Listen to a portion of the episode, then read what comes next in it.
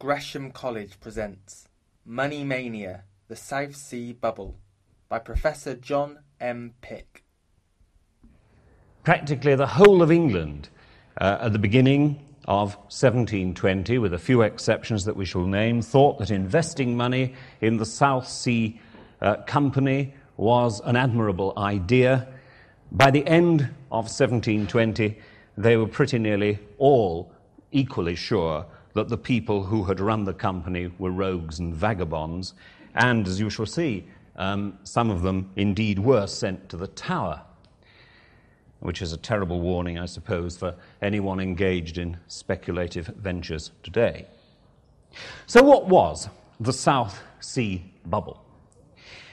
It started quietly and in a perfectly reasonable way in 1711, when the national debt had grown very large, and in particular, um, the outgoing dismissed Whig government had left behind a particularly large debt of some 10 million pounds uh, associated with expenditures on the armed forces.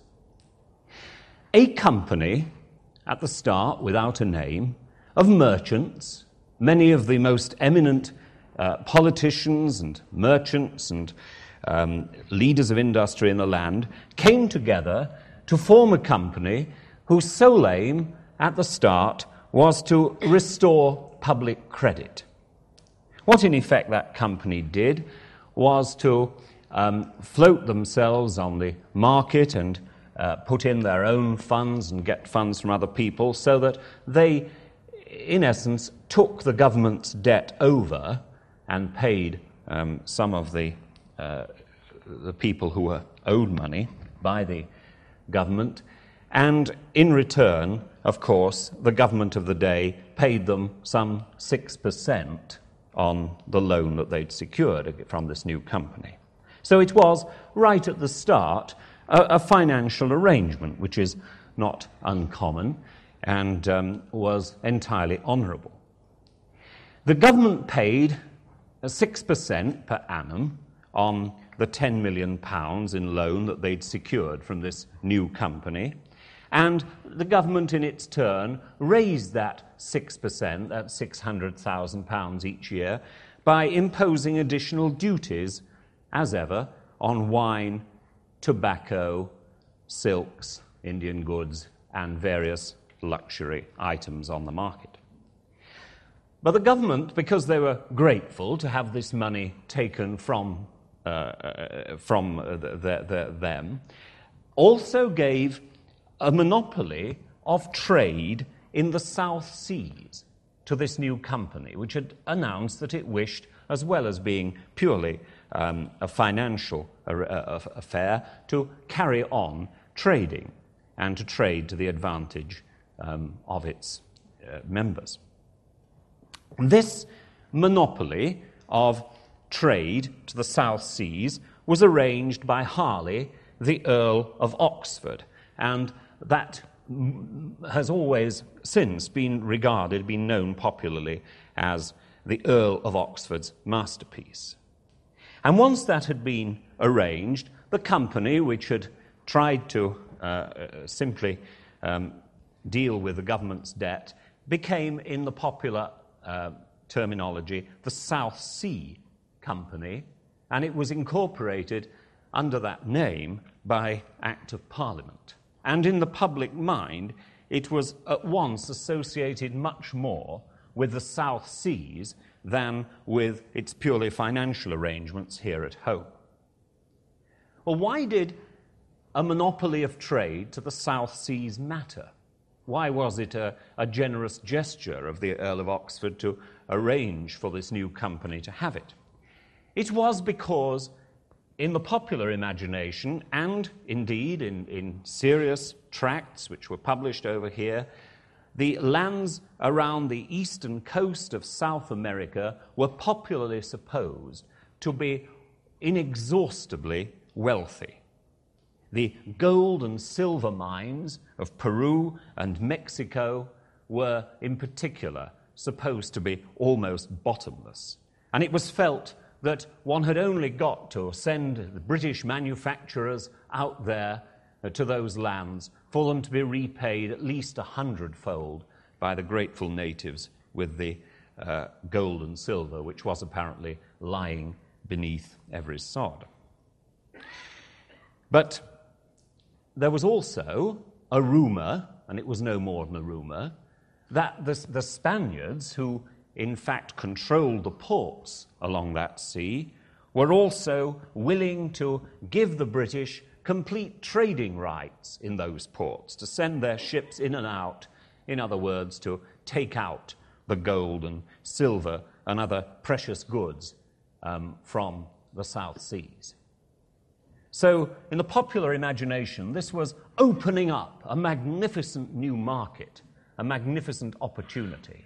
And so, simultaneously, uh, when it was formed, the South Sea Company was seen as a, a savior of government because they had, as it were, privatized its debt, and also a, a magnificent enterprise to put your money into. Yet, right from the start, in fact, the trading aspect of the South Sea Company was very slight indeed.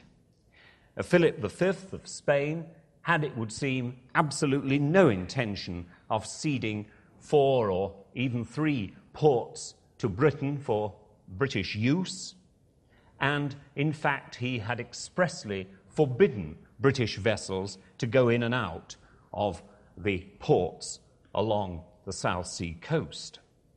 And in protracted negotiations between England and Spain between 1711, when the company was set up, and 1717, the only agreement, in fact, they came to was that slaves could, in fact, be exported in British ships from those ports, and that under very tight conditions. And eventually, in 1717, the Spaniards agreed that one ship a year could go in to their ports and take out um, such precious metals as had been purchased by the South Sea Company. And in fact, only one ship ever did go in the South Sea Company's name in 1717 because uh, the following year Uh, yet another row between England and Spain meant that the king forbade even that. And so, in effect, there was virtually no trade. But this didn't get into the public consciousness. Crowds sometimes don't want to see the obvious, and they didn't on that occasion. And in fact, in that same year of 1717, the South Sea Company prayed to Parliament that their stock should be increased from the 10 million, which they'd raised to pay off the government's debt six years before, uh, to 12 million. And this, indeed, was granted by a grateful parliament. They were, in effect, therefore, a monetary corporation. The picture of them as dealing with South Sea ports and having access to the great mineral wealth of Peru and Mexico was a popular myth.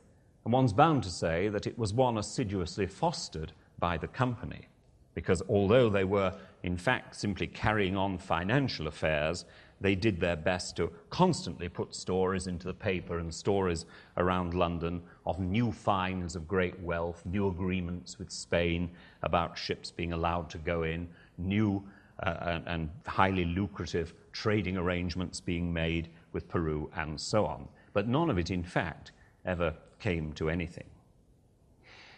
And yet, public confidence in them, once established, didn't waver. And early in, in 1720, the company was able to go back and take over another large segment of the national debt. This time, they proposed to take 30 million pounds off the government's back. That is, they propose to raise more capital for paying off the government's creditors, and in return, they ask government to pay them at 5% for guaranteeing the repayment of those loans. That was later reduced to 4% when their rivals actually the Bank of England also made an offer. But eventually, um, the South Sea Company got the job. And they took over uh, another 30 million pounds of the national debt. As one politician observed, we have put the wealth of the country now entirely in private hands. Their stock on the exchange rose overnight on the 2nd of February when they were given permission to take over this further part of the national debt. It had been trading at 130, that is, uh, 100 pounds invested, where uh, the shares were being sold for 130 pounds. It rose to 300 overnight, um, uh, uh, triple return on any capital investment people had made. And the parliamentary debate, which went on wondering about whether they should, in fact, permit the South Sea Company to continue to take over segments of the national debate, which went, on for, for, for two months. While that was going on, the stock continued steadily to rise. And it wasn't long before it was up to about 330, a return of uh, more than uh, three on any investment you had made in them. And in Parliament, there were many voices, of course, speaking for the South Sea Company, many voices speaking for the kind of yuppieism, I suppose, of, of the day. One that did not, interestingly, was Walpole. And he said something which I suppose could be made to seem um, applicable to many later uh, bubbles in, in the market. He spoke in the House of the dangerous practice of stock jobbing, which will divert the nation, he said, from real trade and industry. It will hold out a dangerous lure to decoy the unwary to their ruin by making them part with their honest earnings for a prospect of imaginary wealth. This principle is evil. It raises artificially the value of stock by exciting and keeping up a general infatuation and by promising dividends out of funds which will never be adequate for the purpose, said Walpole. If it succeeds, he finished, the stock market will run the nation. But if it fails, as it will, it will bring massive discontent. But he was something of a voice in the wilderness. Demand for investment shares in the um, company continued to rise, and the stock, in fact, towards the end of the period of debate, rose to 400. Parliament rushed the bill through to give the South Sea Company control over the 30 millions of their debt. The parliamentary majority in the House of Commons was 172 to 55. When it went to the Lords, though again there were some voices against it, the majority was even more vehement 83 in favour and only 17 against giving the company this new power. And the speed that it went through the House of Lords was astonishing in 1720. On the 4th of April, there was the first reading of the bill. On the 5th of April, the second reading. On the 6th of April, it was committed, and on the 7th of April, the third and final reading. And it became law. A matter of great speed. And then, once it was law, of course, excitement knew no bounds. Millions were given to buy the steadily increasing stock of this marvelous South Sea Company. Exchange Alley, where the jobbing and the broking was done, was packed each day. London's hotels and boarding houses and inns were packed with people who'd galloped here from the country to invest their savings. Stories abounded of people who had given up, sold up their little farms or their houses or their lands or goods simply to raise some capital to get shares in the new company. The papers of the day are packed with stories of even foreigners who had come over here to invest in this great British company. A popular rhyme of the day pointed out that it wasn't only men, but the greatest ladies thither came and plied in chariots daily, or pan their jewels for a sum to venture in the alley. Doesn't rhyme, but it's an interesting point. Well, so for three or four days, great excitement. The hours of, the, uh, uh, of dealing in Exchange Alley were uh, increased, and then, just after the third reading in the House of Lords, the first tremor. On the, uh, on the 7th, the stock had stood at 310. On the 8th, it had dropped to 290. What was happening was that all those people who had invested at the beginning of the boom, at the beginning of the year, were beginning to think that they'd get out now and take their profit. So they were selling. But too many of them were selling, and the purchasing price couldn't hold up.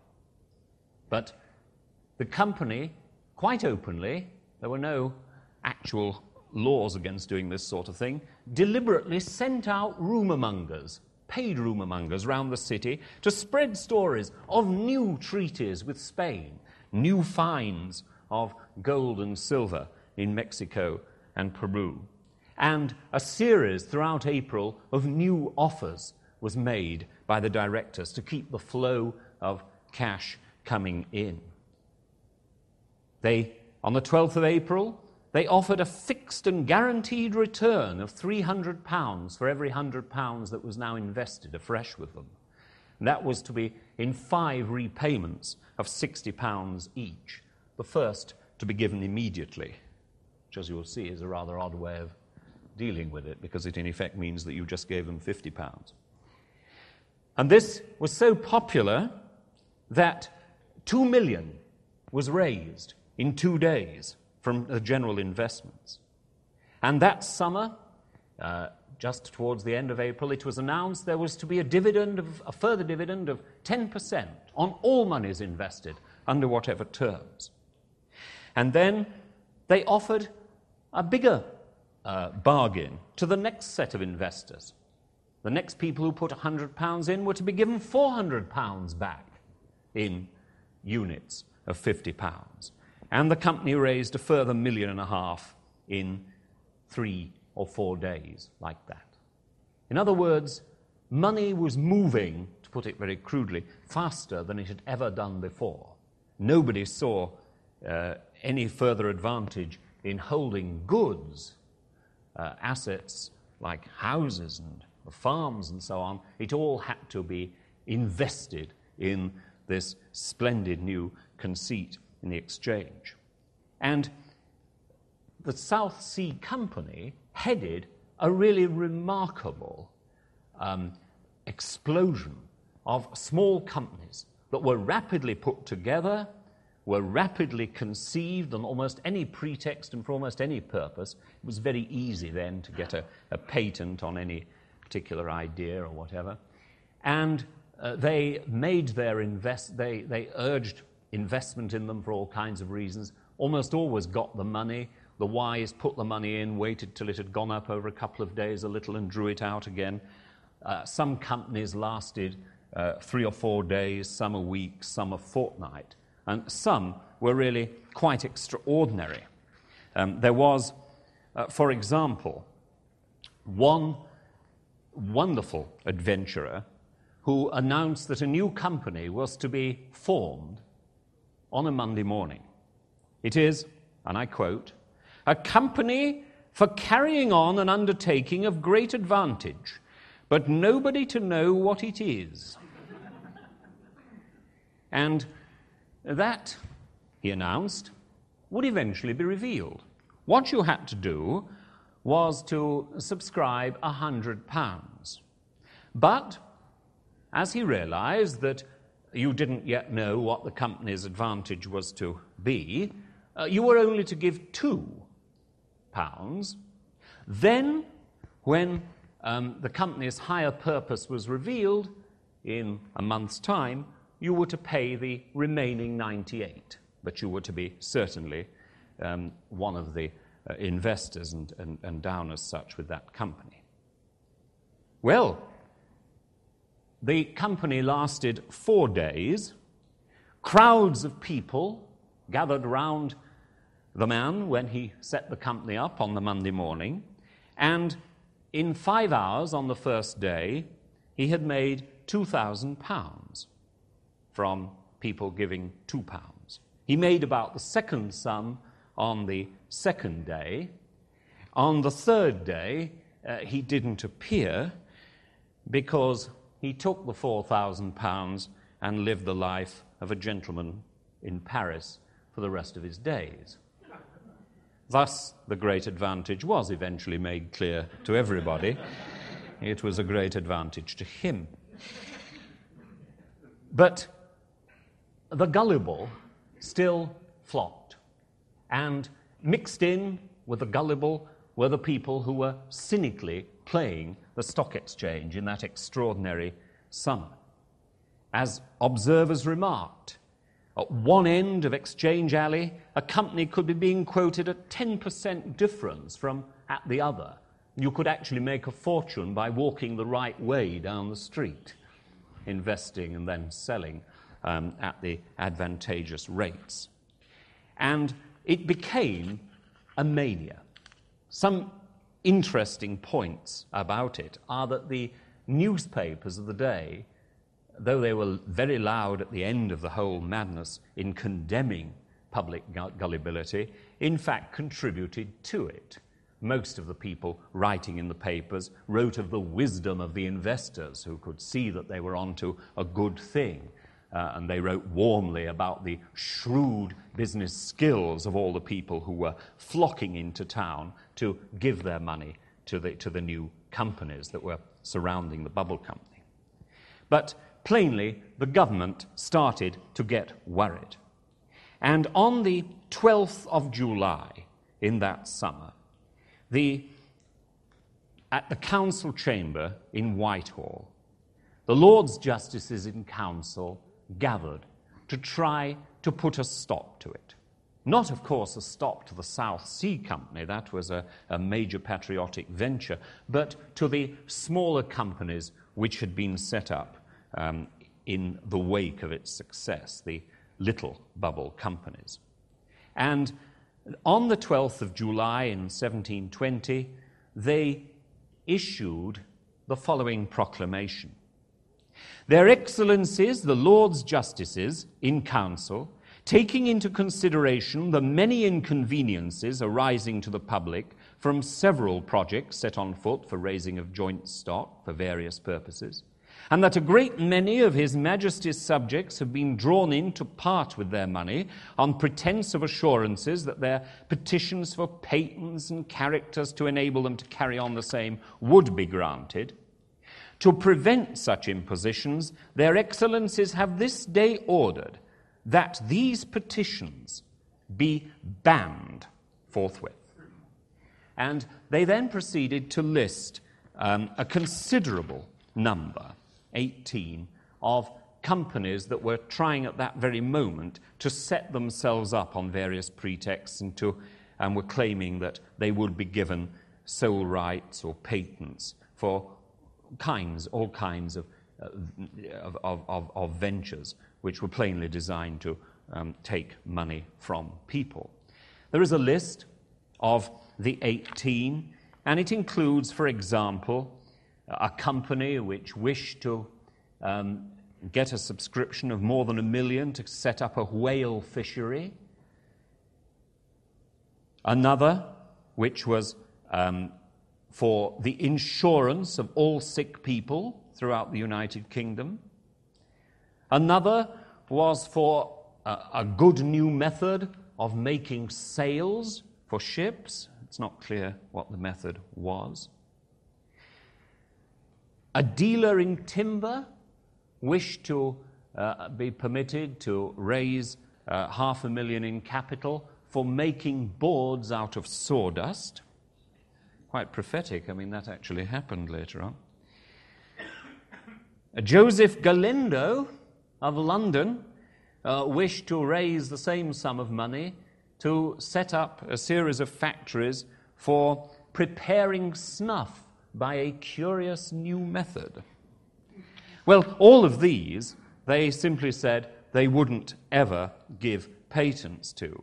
But they then went on, in the more interesting part of the document, to actually outlaw trading by all the minor bubble companies. I repeat, they didn't touch the South Sea Company, but here we got a list in the same document of uh, almost uh, 100, uh, 88 uh, companies which were trading in London that summer, which the Lord's justices um, declared to be, one way or another, fraudulent, and they banned them from training, uh, from trading. I'm sorry. Now, of course, I can't go through them all, but uh, the one which was uh, simply uh, setting up an, an undertaking of great advantage, but nobody to know what it is, was there. So was one for paving the streets of London, capital 2 million. Another for furnishing funerals to any part of Great Britain. For buying and selling lands generally, capital 5 million for carrying on fishing, 10 million, for assuring of seamen's wages, for purchasing and improving land. we seem to have heard that one too recently. Um, four millions. For the clothing and pants trade. For the purchasing and improving a manor in Essex, presumably a private one. For a grand dispensary, capital three millions, for improving the art of making soap, for making glass bottles in Derbyshire, for some reason, for improving of gardens, for ensuring and increasing children's fortunes, for the improvement of tillage and the breed of cattle, for insuring horses, for erecting houses for taking in and maintaining illegitimate children, capital 4 million, for improving salt, and finally, getting a little near the old alchemy, for the transmutation of quicksilver into a malleable and useful fine metal. Well, they were all banned, but it didn't stop, of course, the other sort of uh, training, uh, uh, the other sort of trading which was going on at the top end of the market. And the uh, South Sea Bubble Company uh, continued to thrive in spite of the fact that the smaller companies that were mimicking it, if you like, um, were now being regarded as being wicked and beyond the law. By the 29th of May, the uh, stock, which um, for the, the repayment rather on, on £100 invested was £500 each share. By the 3rd of June, it was again fascinating to see another tremor. It started the day, the value of the stock, the 3rd of June, at 890. It ended the day at 640. And on this occasion, interestingly, a second technique with which we have later become familiar. The directors of the company didn't on that occasion order their rumour mongers out into the streets to reassure people that trade would soon be um, booming with Spanish cooperation or that new finds of valuable objects had been made. The directors on this occasion sent agents out into the markets to buy their own stock. And it rallied. And by the beginning of August in that year, it was back up to what was to be its last high 750. But of course, by that time, people who had held on to their um, shares in the company were beginning to feel that it could hardly. Indeed, by the 29th of September, it was down to 135. And um, by the time the uh, month was over and we were just into October, the shares were being quoted at less than um, their original value, somewhere in the uh, 90s. And so, what Smollett called tasteless vice and mean degeneracy uh, began to take over. And in the next couple of weeks, the South Sea Company virtually collapsed. People who had rushed to sell now found that they had virtually nothing left to sell. Ruin faced tens of thousands of large and small investors. And of course, the government, which was plainly in danger itself of being discredited, turned its vengeance upon the directors, whom it had, of course, praised to the skies uh, not many months before for their public spiritedness and fine sense of values. Public meetings were held throughout the land in which rather dangerous uh, demands for vengeance began to be heard. And in answer to them, and in answer to threats which were made upon the lives of the directors of the South Sea Company, the House of Commons, on the 9th of December of that year, set up an inquiry into the activities of the South Sea Company to discover whether there had, in fact, been um, a deliberate desire to defraud the public. And pretty obviously, the, the conclusion was rapidly abroad that there had. Um, they found it difficult to investigate the books of the company because the treasurer, Knight, um, actually fled the country. And almost immediately, a reward of £2,000 was offered for his recovery and his return to this country. He wasn't returned. Again, it strikes as though it's getting on for three centuries ago as, a, as an extraordinarily modern thing, because though he was apprehended, he was apprehended, in fact, by the British representative in Brussels and um, imprisoned in Antwerp on the continent. Um, he was apprehended in a country which prided itself upon giving sanctuary to criminals from other lands. So he couldn't be extradited and brought here to justice. And in any case, before discussions between the British government and the authorities in Brussels had gone very far, he escaped anyway and got out of his prison in rather dubious, by rather dubious means, and so wasn't brought here to justice. But Parliament set up its own um, court to hear the cases of the directors and to decide upon appropriate punishment for them. Because from the books that they were able to get, um, they discovered that, in fact, there had been large movements of entirely fictitious sums of money designed to bolster the public confidence in their accounts and dealing. And they discovered, of course, that all their talk of the possibility of trade opening up on the South Sea was uh, quite fraudulent. They'd never had a ghost of a chance of a serious agreement uh, with Spain or any of the other countries involved. So the directors, one by one, were brought before the bar of the House of, of, of Commons and there, in effect, tried by the inquiry group. Crowds gathered in London once more.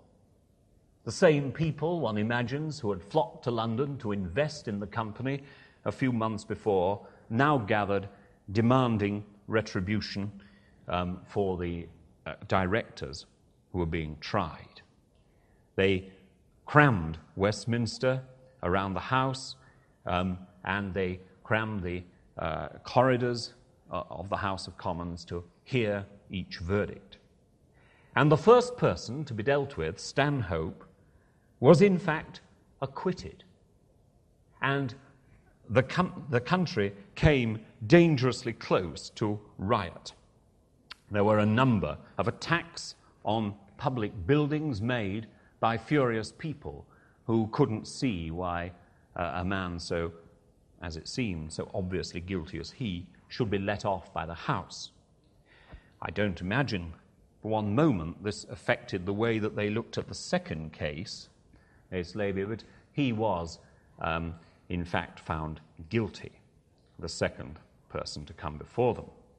And he was ordered to make good from his own estates his proportionate um, uh, part, his part of, of the eventual huge debt which uh, the collapse of the company had left. In other words, his own lands and his own fortune were very largely forfeit to uh, the uh, commons um, so that they could begin to build up um, assets once more and make some repayments to investors.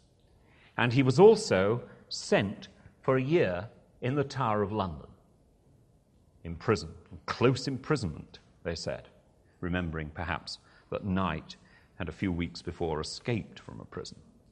When the verdict was announced, it was announced at 12:30 in the middle of the night.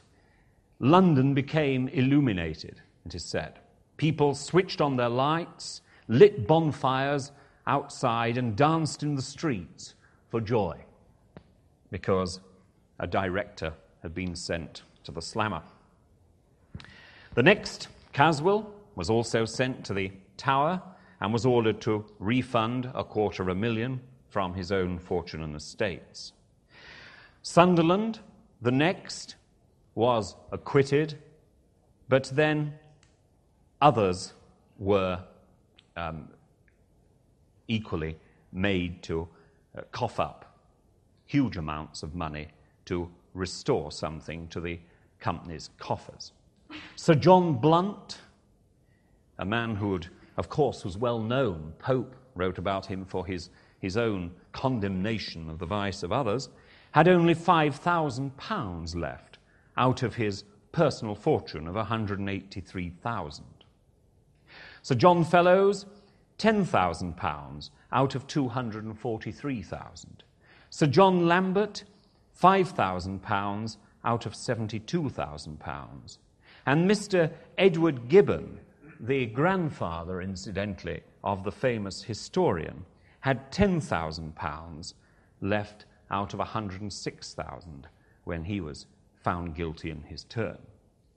And altogether, from uh, dunning the directors and getting them to pay back in to the company which had collapsed beneath them, uh, the House of Commons raised two million and fourteen thousand pounds from such fines.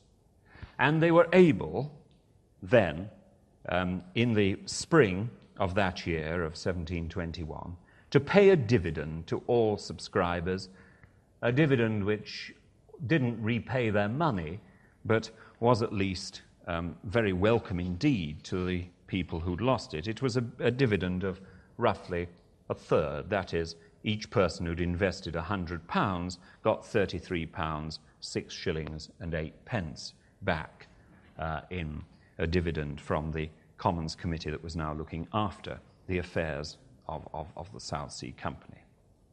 And those people who had, or those companies had, which had borrowed from the South Sea Company, were deemed to have discharged their debts um, if they simply had, were able to pay back 10% of what they had borrowed. And so, as best they could, the House of Commons um, attempted to not exactly put things right, but put things back as right as they could be um, at the end of this period of extraordinary madness. And it was extraordinary. While it was going on, there were a few people, such as Walpole, who had sternly spoken out against it and had pointed out that it was a, a, kind of deliberate willed insanity, that people couldn't see that there was no actual trading going on and that credit was being stretched beyond its natural limits.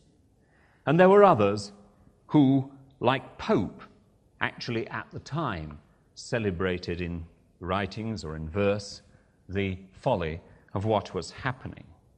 Pope is, as ever, particularly trenchant about that strange period. He writes At length, corruption, like a general flood, did deluge all, and avarice creeping on spread like a low born mist and hid the sun. Statesmen and patriots plied alike the stocks, peeress and butler shared alike the box, and judges jobbed, and bishops bit the town, and mighty dukes packed cards for half a crown. Britain was sunk in lucre's sordid charms. Memorable as ever, Pope. Uh, Britain was sunk in, in, in lucre's uh, charms for a summer. But I suppose as we're looking at crowds in this series of lectures, that there's nothing so extraordinary as the massive fickleness of the crowd. People had rushed to invest in the South Sea Company, and they rushed hardly a year later with equal vehemence and equal righteousness to demand vengeance from exactly the people who they'd willingly given their life savings to month before. There is nothing so self righteous or so vindictive as the crowd which has been led to defeat. And there is an interesting postscript to this. The book which is the inspiration for this short series of lectures is a book that I do commend to you. It's a book which is unwittingly funny and a considerable work of scholarship. It's Charles Mackay's Extraordinary Popular Delusions and the Madness of Crowds. It's a book that I've used for all my lectures in the series. It had, in its turn, an enormous impact when it was published in 1841. And a number of the reviewers in the 1840s, when they looked at the way Mackay described the madness which had fueled the great movements like the movements of the Crusades or the South Sea Bubble or the Mississippi Scheme, which was an equivalent scheme over on the continent, which John Law was responsible for, when they reviewed the book, they tended to take a, a rather self righteous tone saying that this is a fascinating book by Dr. Mackay, but of course he's talking about the unsophisticated past. We would never, in the middle of the sophisticated 19th century, be taken in by lucre's um, sordid charms in the way that they were a century and a half ago with the South Sea Company.